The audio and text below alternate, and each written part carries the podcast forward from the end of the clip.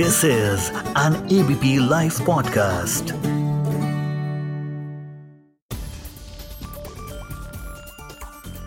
नमस्कार। ABP live podcast में आप सबका स्वागत है। आप इस समय सुन रहे हैं हमारी खास पेशकश न्यूज़ इन डेप्थ मैं हूँ आपका दोस्त विजय विद्रोही।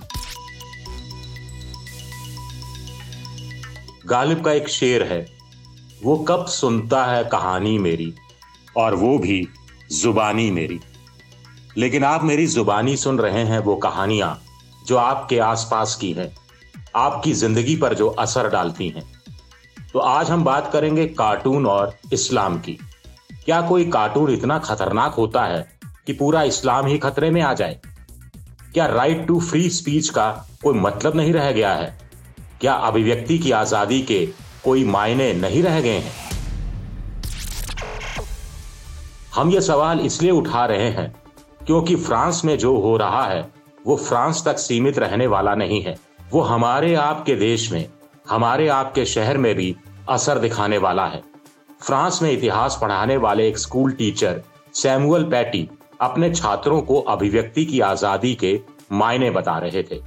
छात्रों को समझाने के लिए उन्होंने पैगंबर मोहम्मद साहब के कार्टून दिखाए। वो बताना चाह रहे थे कि कैसे फ्रांस में ही 2011 में शार्ली एब्दो नाम की कार्टून पत्रिका ने पैगंबर साहब पर कुछ कार्टून छापे थे। तब पत्रिका के दफ्तर पर इस्लामिक आतंकवादियों ने हमला किया था और 11 पत्रकार मारे गए थे। पैटी बता रहे थे कि कैसे पत्रिका कैथोलिक चर्च को लेकर भी कार्टून छापती रही है। कुल मिलाकर छात्रों को बताने की कोशिश हो रही थी कि फ्रांस में अभिव्यक्ति की आज़ादी है। इसका सम्मान किया जाना चाहिए। आप किसी की बात से सहमत हो सकते हैं। आप किसी की बात से असहमत भी हो सकते हैं, लेकिन आप हथियार नहीं उठा सकते। आप किसी की जान नहीं ले सकते। हाँ हम आपको ये बताते चलें कि टीचर पैटी ने कार्टून दिखाने से पहले क्लास में बैठे मुस्लिम छात्रों से कह दिया था कि अगर उन्हें कोई परेशानी है तो वो क्लास छोड़कर जा सकते हैं। ये छात्र क्लास तो छोड़कर नहीं गए लेकिन घर जाकर अपने घर वालों से ज़रूर कह दिया।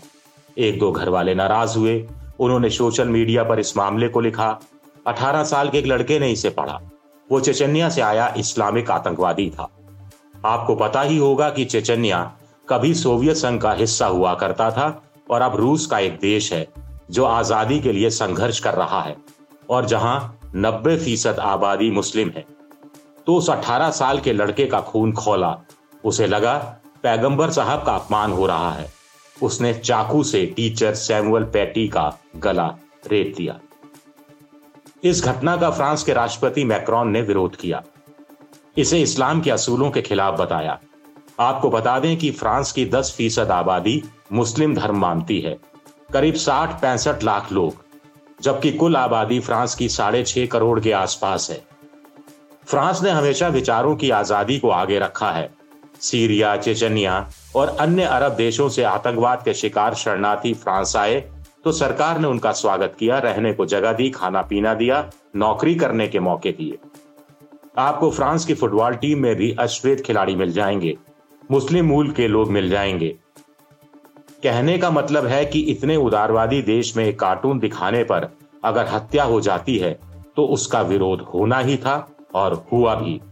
टीचर पैटी की हत्या का विरोध हुआ तो इस्लामिक आतंकवादियों ने चर्च में तीन अन्य लोगों की हत्या कर दी।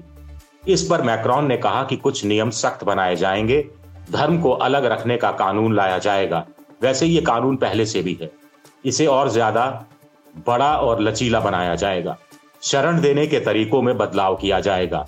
उन्होंने पैगंबर साहब के कार्टून का समर्थन नहीं किया, लेकिन साथ ये भी कह दिया कि अभिव्यक्ति की आज़ादी की रक्षा की जाएगी।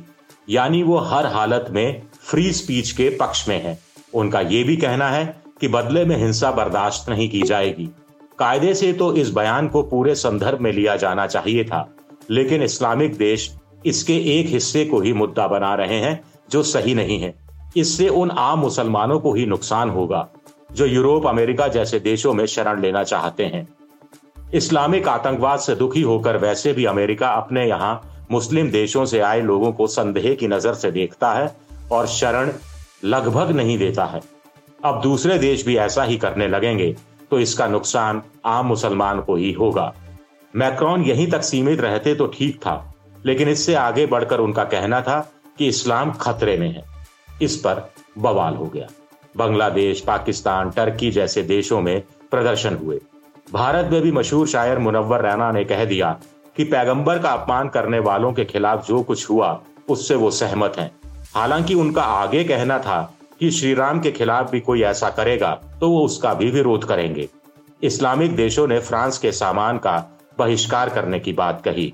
फ्रांस और इस्लामिक देशों के बीच सालाना सात दशमलव चार लाख करोड़ रुपए से ज़्यादा का कारोबार होता है। लेकिन इसमें पचपन फ़ीसद से ज़्यादा का आयात फ्रांस करता है। साफ़ है कि बाइकॉट से घाटा इस्लामिक देशों को ही ज़्यादा होगा। क्या वास्तव में इस्लाम खतरे में है? ये सवाल अब खड़ा हो गया है। इस्लाम से 200 करोड़ लोग जुड़े हुए हैं, इस्लाम में अपनी आस्था रखते हैं। लेकिन इस्लाम का अब राजनीतिकरण होने लगा है। जहाँ जहाँ लोकतंत्र है और जहाँ जहाँ मुस्लिम अल्पसंख्यक है वहाँ वहाँ धर्मनिरपेक्षता का फ़ायदा इनको मिलता रहा है। लेकिन फ्रांस जैसी घटनाएँ ज़्यादा हुई तो ऐसे देशों में मुसलमान ही नुकसान में रहेंगे। मुस्लिम देश एक नहीं है आपस में लड़ाइयाँ होती रहती हैं। ईरान, इराक के बीच युद्ध तो लंबे समय तक चला था। आपस में लड़कर पूरा सीरिया बर्बाद हो गया। इसराइल के साथ कुछ मुस्लिम देशों ने संबंध बना लिए। ईरान यहाँ अकेला रह गया। इसका नुकसान भी इस्लाम को ही हो रहा है। और इसकी वजह इस्लामिक देश खुद है। बहुत से मुस्लिम देश अफ्रीका और एशिया में हैं और बहुत गरीब हैं। अरब देश अमीर हैं। लेकिन क्या अमीर अरब देशों ने संपत्ति का बंटवारा किया है? क्या गरीब मुसलमान देशों की आगे बढ़कर मदद की है? क्या ऐसे गरीब देशों के मुसलमानों को अपने यहाँ शरण दी है? आप जानते हैं कि एक तरफ़ अरब के शेख हैं तो दूसरी तरफ़ भुखमरी का शिकार गरीब मुस्लिम देशों के नागरिक। ये असमानता भी इस्लाम के लिए ठीक नहीं है। कुछ मुस्लिम देश अमेरिका का विरोध करते हैं तो कुछ अरब अमीर देश अमेरिका को गले लगाते हैं। ये दोहरापन इस्लाम को कहाँ तक ले जाएगा, ये देखने की बात है।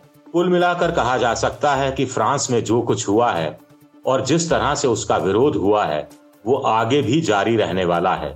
फ्री स्पीच के नाम पर इस्लामिक आतंकवाद का पनपना पूरी दुनिया के लिए खतरे की घंटी है। फ्री स्पीच का विरोध अगर आज मुस्लिम कर रहे हैं तो कल दूसरे धर्म के लोग करेंगे। वैसे दूसरे धर्म के लोगों में भी विरोध होता रहा है। हिंसा करेंगे, हत्याएँ करेंगे। ऐसे में दुनिया कहाँ जाएगी? क्या लोकतंत्र बचेगा? क्या राइट विंग ताकतें हर जगह नहीं सत्ता में आ जाएँगी? अगर ऐसा हुआ तो आम नागरिकों का क्या होगा? आज़ाद विचारों का क्या होगा? श्रीकांत वर्मा हिंदी के एक बड़े कवि रहे हैं। वो कांग्रेस से भी जुड़े रहे हैं। आपको याद होगा कि राजीव गांधी के समय में एक नारा बड़ा उछला था। हर अखबार में, हर इश्तहार में ये नारा रहता था। मेरा भारत महान, मेरा भारत महान। ये श्रीकांत वर्मा ने ही डिज़ाइन किया था। उनकी एक कविता के अंश है। मगध अधिक दिनों तक ज़िंदा नहीं रह सकता। मगध में विचारों की कमी है। इस बार इतना ही। अगले हफ़्ते फिर बात करेंगे किसी नए विषय पर न्यूज़ इन डेप्थ में।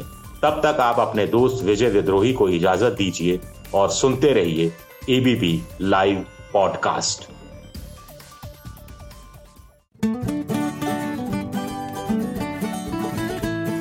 this is an ABP live podcast